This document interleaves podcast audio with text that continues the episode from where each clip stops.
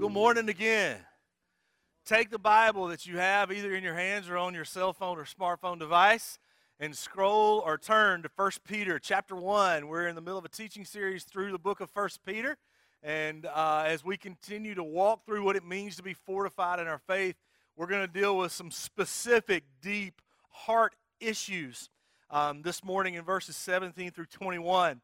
Now, if you've missed any of our our teachings or our time together in the last few weeks on First Peter, want to kind of fill you in and catch you up. First Peter was written to a group of churches that weren't necessarily Jewish. In fact, they were Gentile in background, and so they'd come to Christ, established these churches, and along with that, they had to deal with the echo of their pagan lifestyle. And as Peter writes to these churches, there is a flavor or a hint or the smell of persecution that's about to happen in the Roman Empire. And in that, he's telling these new Gentile Christians and churches to simply do this.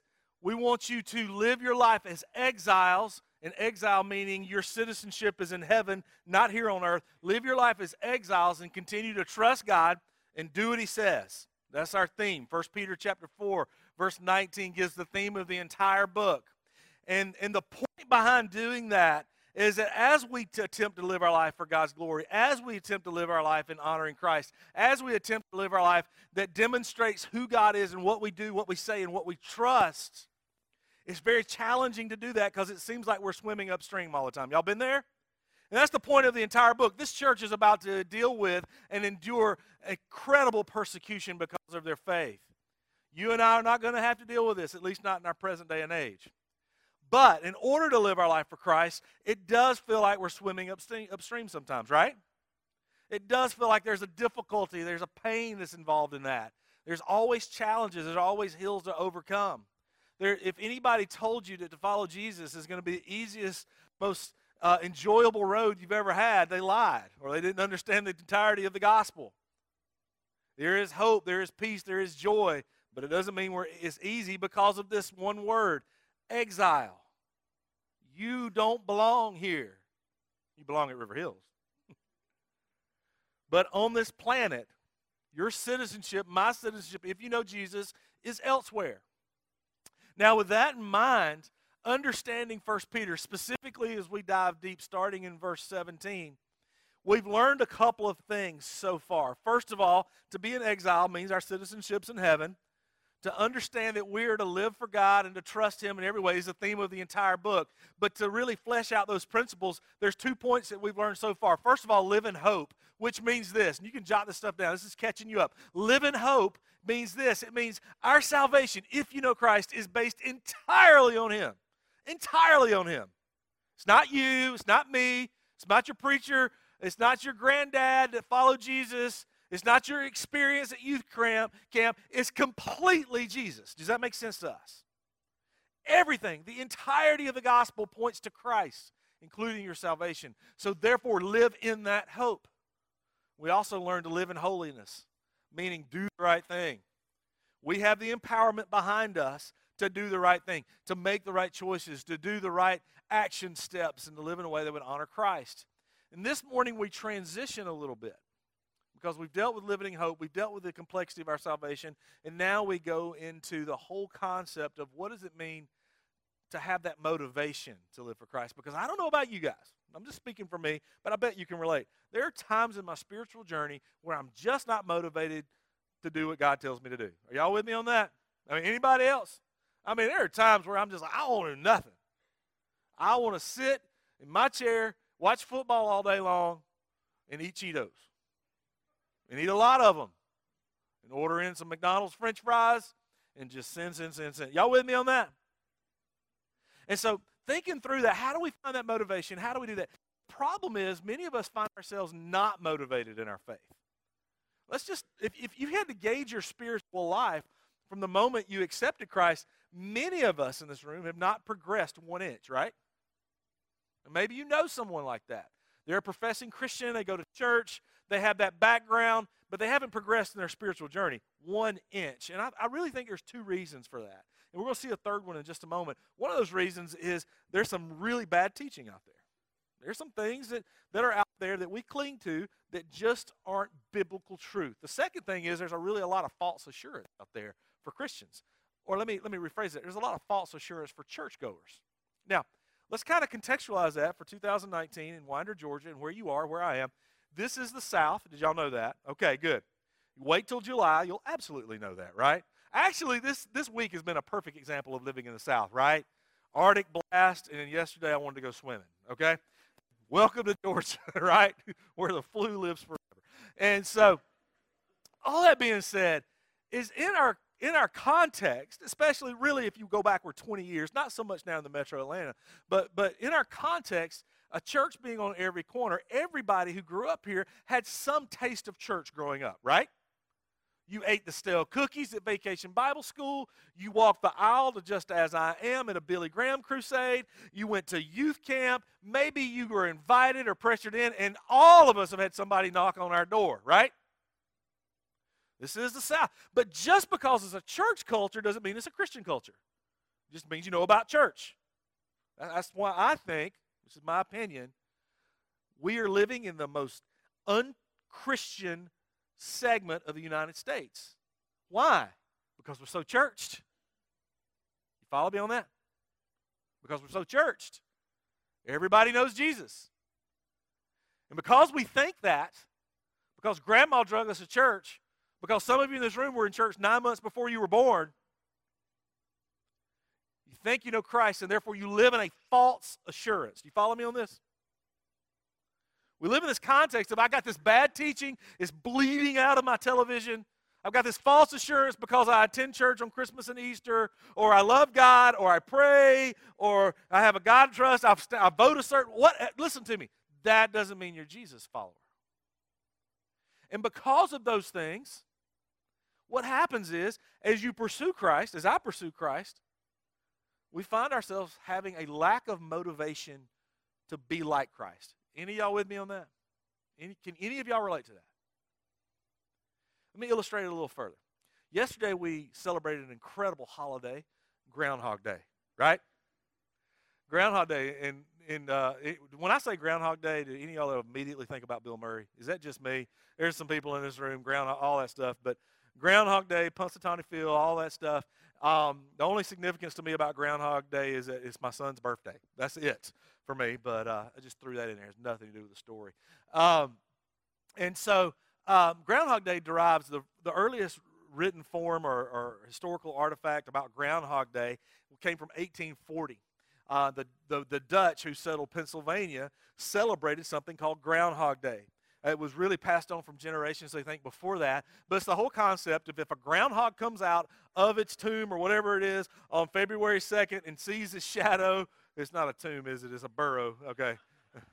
tomb would mean the groundhog couldn't come out unless it was a Jesus groundhog, right? And so I don't think they have a savior. Here's the deal. Are we recording this one? By the way, we're about to start live streaming. I'm trying to all get my mess ups out of the way right now, okay? Um, that being said, let's get back on the illustration because this is important to talk about groundhogs. The groundhog comes out, and if he sees his shadow, it goes back in. We're going to have winter for what, six more weeks? Is that right? But if he doesn't see his shadow, and I heard that didn't happen yesterday, it's going to be an early spring, right? And I just want to just throw this at you because some of you guys are like, I love watching nature, and it's all organic, and we're going to look at the Farmer's Almanac, and it's going to be great. And listen, you put your trust in a groundhog. That's a rat, all right? With all the meteorological technology, all the satellite capabilities, all the expertise from my meteorologists, they don't get it 50% of the time, right? And you're going to trust a rat. What's the point of that? Why am I talking about groundhogs? There's some false assurance and bad teaching. You with me? If you put that in the context of a Christian culture, in a Christian perspective, your whole faith is going to be based on something that's meaningless. You're not going to have motivation to move forward. So, we're going to deal with two motivations about living out your faith, growing in your faith, doing right this morning. One you're going to absolutely love, and one you're going to absolutely hate. And we're going to spend most of our time on the one you hate, okay?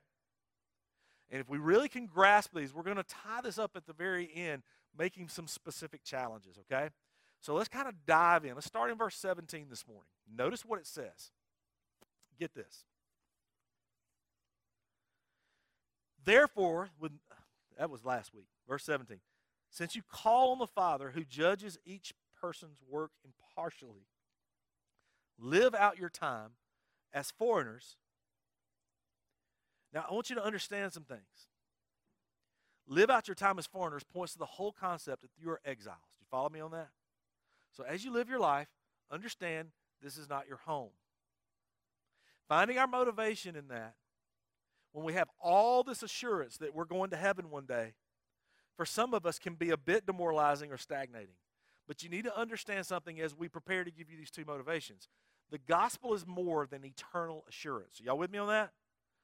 You need to write that down. You need to circle that in your brain cells and bring it to your mind all the time. The gospel is more an eternal assurance. And why we say that is that for so many of us, we take the gospel.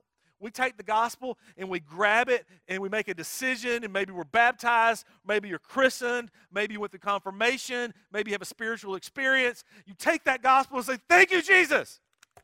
And that's it. Right? And now you've got fire insurance. That is not salvation. You feel me?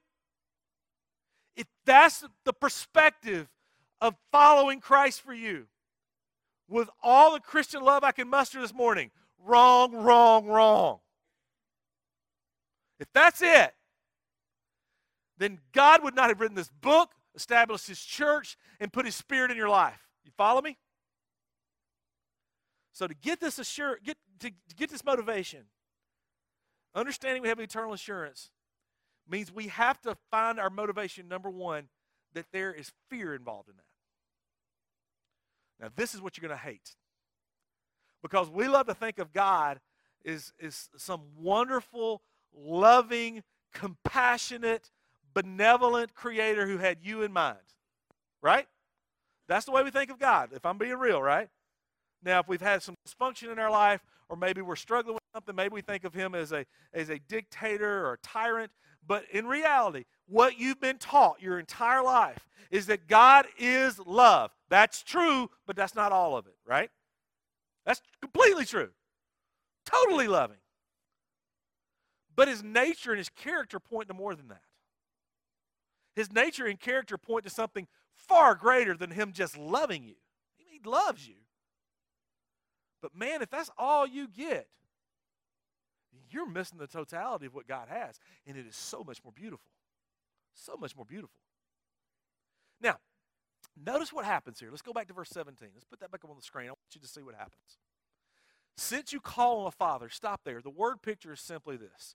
When you call on a father, you're basically saying, and here's the imagery, here's the word picture, here's the Greek language behind it. He's saying this is that when you're calling for help on the divine, you better be mindful of something. Now, we all do that. 100% of the people in this room have prayed today. I believe that. Maybe you prayed when Nate just prayed. Maybe you prayed that your kids would hurry up and get in the car. Maybe you prayed that you wouldn't smart off to your parents. Maybe, I bet you've prayed. I would be willing to bet everything on it. But here's the thing speaking to the divine for help, understand who you're talking to. All right?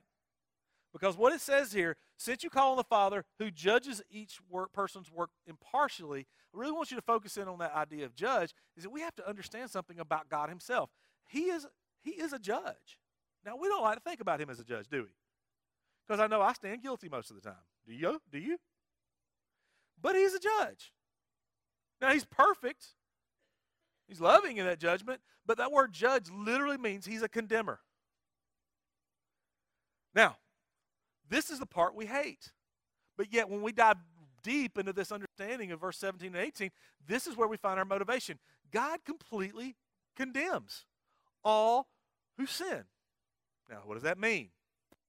Have you ever tried to stand in front of an authority figure, maybe it was a parent, maybe it was a teacher, maybe it was a police officer, and try to give justification for what you've done wrong? Any y'all ever done that before? I mean, all of us say yes, we have. I mean, all the time, man. I mean, I've gotten pulled, and it's like, Lord, I mean, I, I was I was on my way to church, you know? And that was not positive. But notice, but notice a little further here. If you go to Genesis chapter 3, I think starting in verse 7 or 8, I want you to notice the first justification. Get this.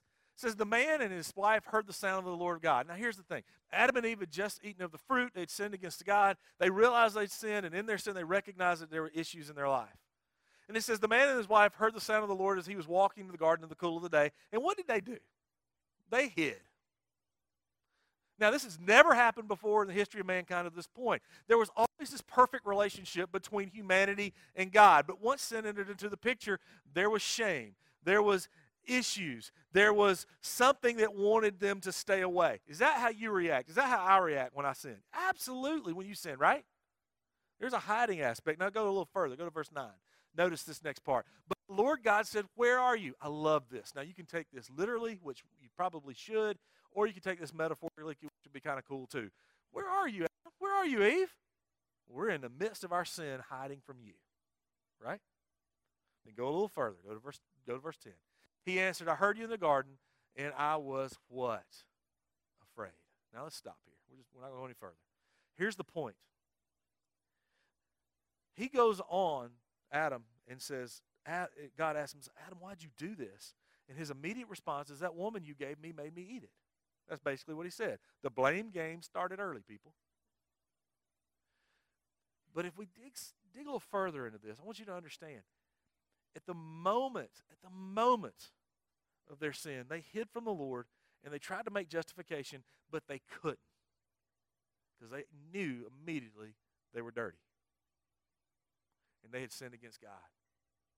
If you fast forward to the New Testament, Jesus is standing there teaching and some people come and bring a woman caught in adultery. And the rule in the Jewish culture was if a person is caught in adultery, specifically a woman, you're to kill her. So they bring her before Christ and they're going to trick him because they know that Jesus is all about compassion. Jesus is all about forgiveness. But he says he's going to disobey the law. He's going to tell us uh, you should love her anyway. Now he does, he refutes them later on in this text. And he says, Let him who is without sin cast the first stone. And so everybody evaporates because immediately everyone knew they had sin in their life. But notice what happens in John chapter 7, verse 51. Christ makes this uh, statement Does our law condemn a man without first hearing him to, do, to find out what he has been doing? And the thing about a judge, and the thing that Jesus is making this point, and the thing that we've got to get in our brain as well, is that when we stand before God, go back to 1 Peter chapter 17, and we call out to him, we have to recognize that he is a judge. And when we stand before him, we can't make any excuses because he knows right? He knows our issues. He gets you. He gets the fact that you've messed up. He, get, he knows those secret sins you've told no one about. You ever thought about that? When you think you're hiding like Adam and Eve, you're going to be found out. Because there's two people that know you and him. And to dig a little further, notice what happens in 1 Peter chapter 1 verse 17. It says not only is he a judge, he does it what? Impartially. Do you see that? That word impartial means he doesn't care who you are. He doesn't care where you come from. He don't care who your daddy is. He doesn't care how many times you've been to church. He looks at you and is completely objective. Completely objective. And all of us stand condemned. So therefore live out your life. Notice what it says in reverent what? Fear. So, how does that help you grow? We're going to continue to hammer on this point. Go to the next verse. Get what he says here. Verse 18 For you know that it is not with the perishable things such as silver or gold that you are redeemed. Now, stop. Going back to verse 17, our God that we call out to is completely perfect and has every reason to condemn you. He does it impartially. However, however, if you know Christ, He's redeemed you. And this is not a redemption that somebody has purchased for you. This is a redemption based upon the blood of Jesus. Okay? Now, this is what's important about this moment in the text. Notice what it says there in verse 18 again. Do you see that? Not with imperishable things like silver and gold. If you know Christ, you were bought with something that is not that is not going to have an expiration date. That's the blood of Christ. Well, what, Chip, why do you say that? Because he went into the tomb dead, he defeated sin and death, and he comes out alive, and he's alive today. If it's not for that, then there is no faith. His blood is eternal. You follow me on that? Now, breaking it out a little further. I know we're getting nerded out here, but I really want you to hang in here with me for a moment. The reason he goes back to verse 17, let's go back there, and he says, Live your life out with reverent fear. There's twofold here. One, the nature of God is to condemn you. But two, when you know Christ, he has redeemed you. So therefore, fear him. Never take your salvation for granted. It is entirely precious. Never take your God for granted. This is not a flippant God that we yell up to and say, hey, Dad. No, this is God. You approach him as one who has the power, power to take you out, but lets you live. It's a healthy fear. Some of you are like, well, this, not, this doesn't fit with my theology, Chip. This doesn't fit with my way of thinking in my church background because I've always been told God is love. Even, even those of you who may be investigating Christ, I've always been told God loves you, God loves you, God loves you. Listen to me, He does. We're going to get to that in a moment. But the motivation for the believer to follow Christ is a healthy fear of who the Lord is. And in that, in that fear of who the Lord is, understand me, as a Christian, there are things you should fear. You with me? You follow, let's, let's just go, let's go through a few. You ready? Consequences to sin are still a reality for those of us who know Jesus. When you do something wrong, there's a consequence behind it. You're not going to hell, but understand something. When you do something wrong, when I do something wrong, it affects you and people around you. You follow me on that? That's just truth. The blessing is there or it's not there. That's something we should fear. But even more than that, as we kind of just kind of deal with this as a whole, understand that living for Christ is the proof that you know Jesus. It's the evidence of your faith. And so to fear the Lord is much like a bridge over the Grand Canyon. You've seen pictures of this bridge.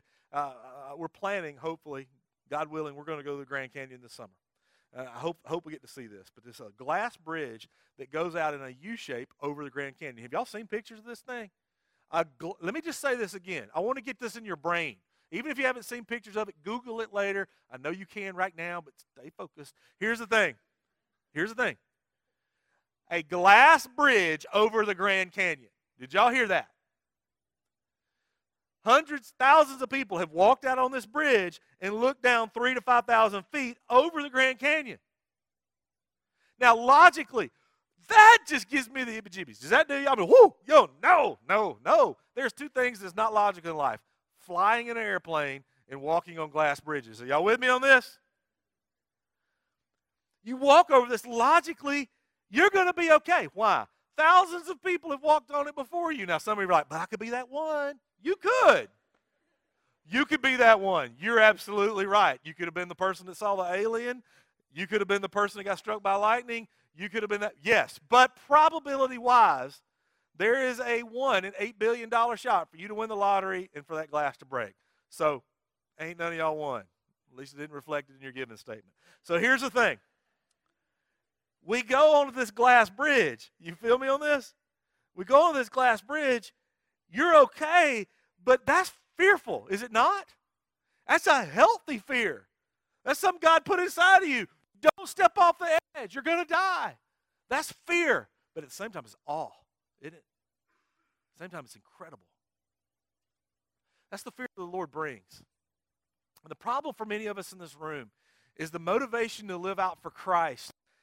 Even though there was that fear at one time, it's much like your first car. You remember that car?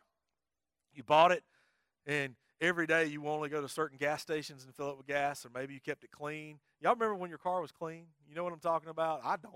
Uh, you, vacuumed it out, you washed it, all those types of things. You took care of that car, but a year later, it's like, man, that piece of junk. You know what I mean? That is not your salvation. The Bible says you're being made new every day. Every day you're being made new. Right now, you're even though your body is wasting away, your spirit, your soul, Christ is making you new. Isn't that good? And so fear Him and let the character and the nature of who God is, the fact that He can condemn you and does not, drive you spiritually. I was a terrible baseball player. Played all the minor league baseball stuff, the t-ball stuff. Y'all know what I'm talking about. Maybe your kids have done it. I'm sure some of you in here, many of you have. You know, the first there was the you put it on the tee and you hit it, then the coach pitch thing, and Uh, then you, you really got skilled in the, you would throw it at each other. And man, I could not catch. I can't throw from third base to first, even now. I mean, I couldn't hit the ball. And I was fast. So my thing is, when I get up to bat, I would I would hope for two things. I mean, I'd pray for. This is praying to a God for help at that moment. I am praying, Lord, let the ball hit me. Yes, I prayed for that. Or walk. You know what I mean? And if in, in that day and age, you know, when a fifth grader's pitching it to you, you got a good chance to walk. So I just wouldn't even swing. And I'd get my base on balls and I'd try to steal every base, and that's how I would score. Now, here's the deal my dad was the coach of the team. And I, uh, me and my dad have a great relationship even this day. But man, I didn't want to disappoint him. I did not want to disappoint my dad. He's my dad. Even if he was in the stands, I want to make him proud, right? That's that's really the drive behind. Even if your dad was completely dysfunctional, you still want to make your parents proud or make them upset because they didn't stay around, stay around long enough, right? Want to make him proud. And man, I stunk. In fact, the last time I stood up to hit the baseball in an organized league, I struck out. I have to live with that every day, y'all. Therapy. But here's the thing. I wanted, I didn't want to disappoint my dad. But my dad never stopped loving me when I did. Does that make sense?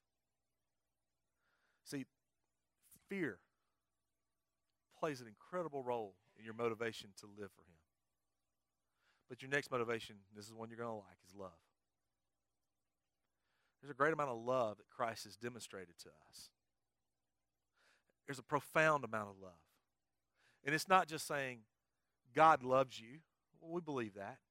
Or God loved you to death because he died and he rose from the dead. It goes way beyond that. Way beyond that. We haven't even scratched the surface. If that's as far as you're, you've gotten and how far and how much God loves you, man, I want to. We're going to push you in the deep end for just a few minutes here. Let's go back to verse 18. Notice what it says. It says this For you know that it was not with perishable things, such as silver or gold, that you were redeemed. And notice what it says redeemed from what? The empty ways of a life handed down to you from your ancestors. Now, listen, I, I, I value my, my family tree. I value understanding my lineage. I, I don't know if you do. I've done all the ancestry stuff. I've, I've spit in the test tube and sent it off, and they've sent my results back. And genetically, I'm the whitest person you've ever met. Okay, I, I, I value understanding those things, even when they've messed up. I mean, I've done my family tree and uh, uh, on certain sides of my family, and I'm like, I don't want anybody to ever know about this. You know, if my church found out, I'd be fired just for being related to these people. These are crazy, messed up people, right? I mean, I value that stuff.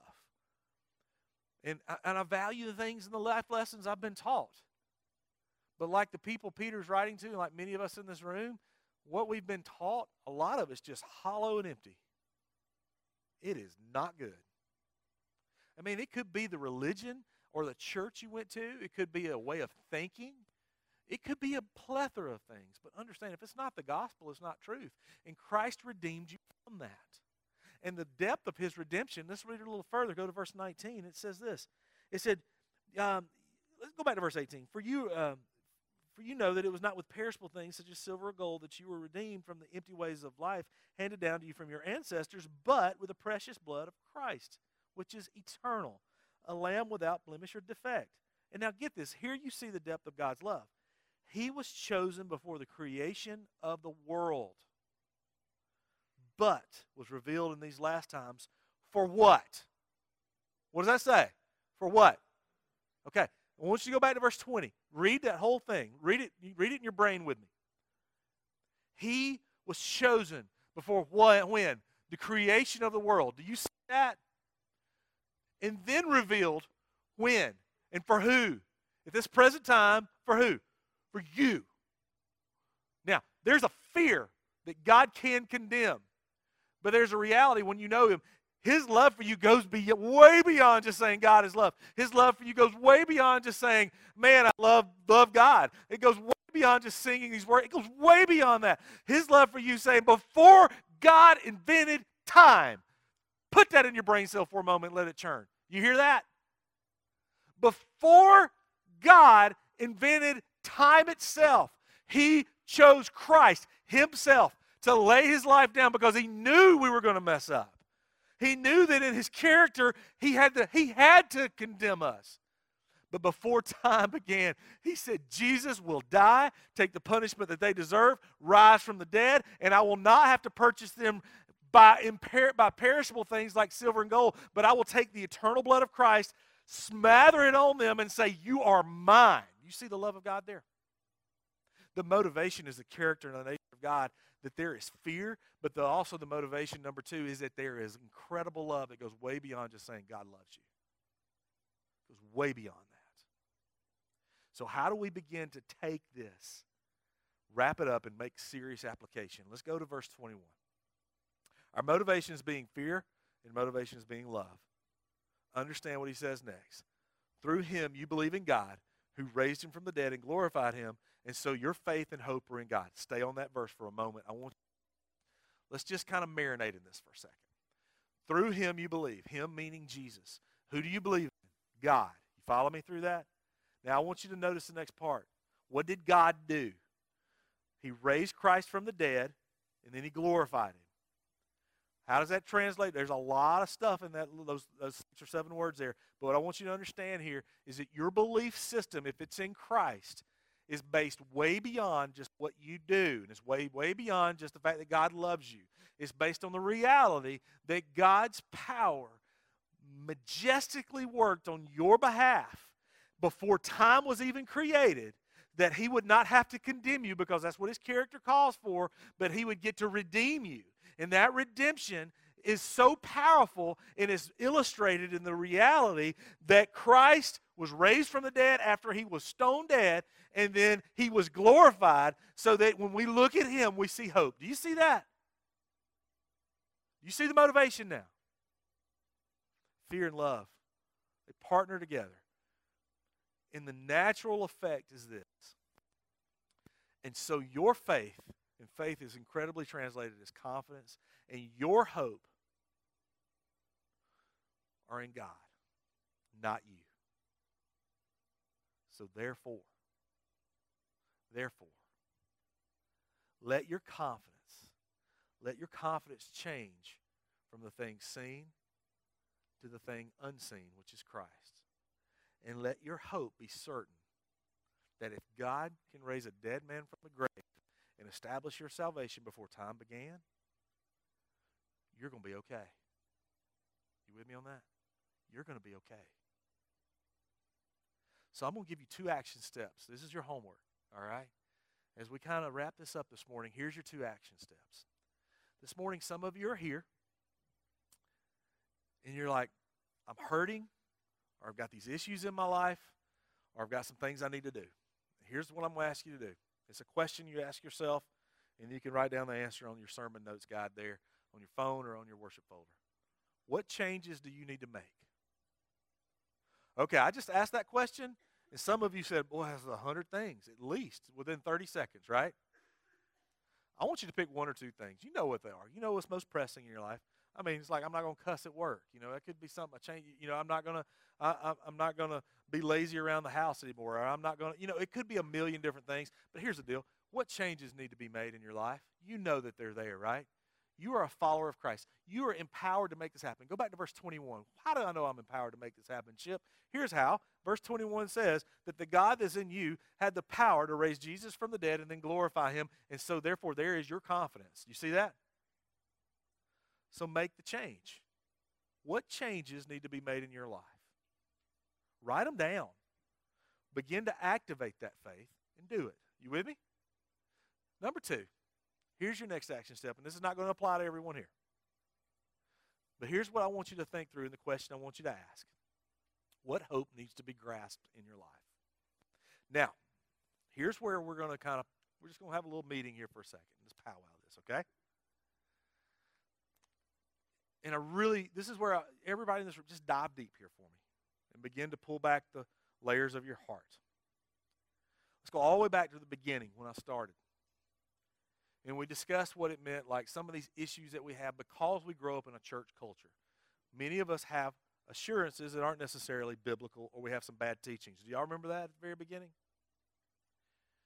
And because of that, many of us in this room have a false salvation. Now, let me help you understand. The reason some of us have been struggling is because we never knew Christ. You know church. You know about Christ. But you've never asked Him truly to come into your life. It hasn't changed you. The proof is not in the pudding. And we continue to keep our own spirituality on a spin cycle. Y'all with me on this? But here's what Peter is communicating to these churches who have the smell of persecution, who are trying to swim upstream in her exiles. He's saying this Your hope has to be in Jesus. It cannot be in your church. It cannot be in your pastor. It cannot be in your home life. It cannot be in an experience that felt good. It has to be in Jesus. What I want to challenge you for some of us in this room to peel back the layers to and maybe tear away some pride here is let your eternity be certain. I'm not saying some of you are like, well, I don't know if I'm saved or not. Listen to me. Hash that out with you and the Lord. I'll sit down and talk with you, but understand some of us in this room know for certain. And we're just clinging to this reality that, man, I had a spiritual experience, and I'm not going to forsake that. Oh, man. Go back to what it said that it redeemed you from in verse 18. The empty, shallow teaching of our ancestors, right? Some of you are there. Let's just be honest. Let your hope be fully grasped. Let your hope be in Christ. For those of you who know Jesus, what changes need to be made? You know what they are? I know what mine are. What hope needs to be grasped for some of us in this room? About stirring around a bit for a minute, take the Connect card you were given in just a few minutes. This is how we're going to do this this morning. Take the Connect card you were given. And on that Connect card, there are several boxes. One says, I need to know Jesus. Check that box if that's you. If you need to grasp hope, others of you need to be baptized. Maybe you haven't taken that step and said, I'm publicly going to say I'm a Christian. For others of you, you need to take some steps. You're a Christian, but man, I need to be baptized, or maybe I need to be uh, get a life group. I need to make some changes. Maybe I need some counsel. Maybe I need to talk with a pastor. Take that step. For some of you, you're like, I don't want to fill this out because it, this is such a this is let's, let's just be honest. This is such a close thing to you, and almost I don't want to say pride thing, but man, you don't anybody want to see you turn in that card, right? Let's just be real with each other. Some of us are like that. I want to give you another option here. I want to personally give you my cell phone number. You can text me at any time. Tell me, Chip, I need to talk to you about what it means to know Christ. We'll throw that up on the screen. Write it down. Put it in your phone. If I don't answer, it's because I don't have your number, but I will get back with you, unless I don't really like you that much or something. but seriously, if you need help, we're here for you. We don't care if you have our cell phone numbers, all right? We want you to know Jesus. Want you want to grow in Christ. You with me on that? So, what's your step? What's your step? Let's pray together. Father, you know each person individually, and you know what each person needs. Some of them need some healing from some things, some of them need some compassion and peace. Some of us need to make some changes. Some of us just need you. And so stir in our hearts and minds in these moments.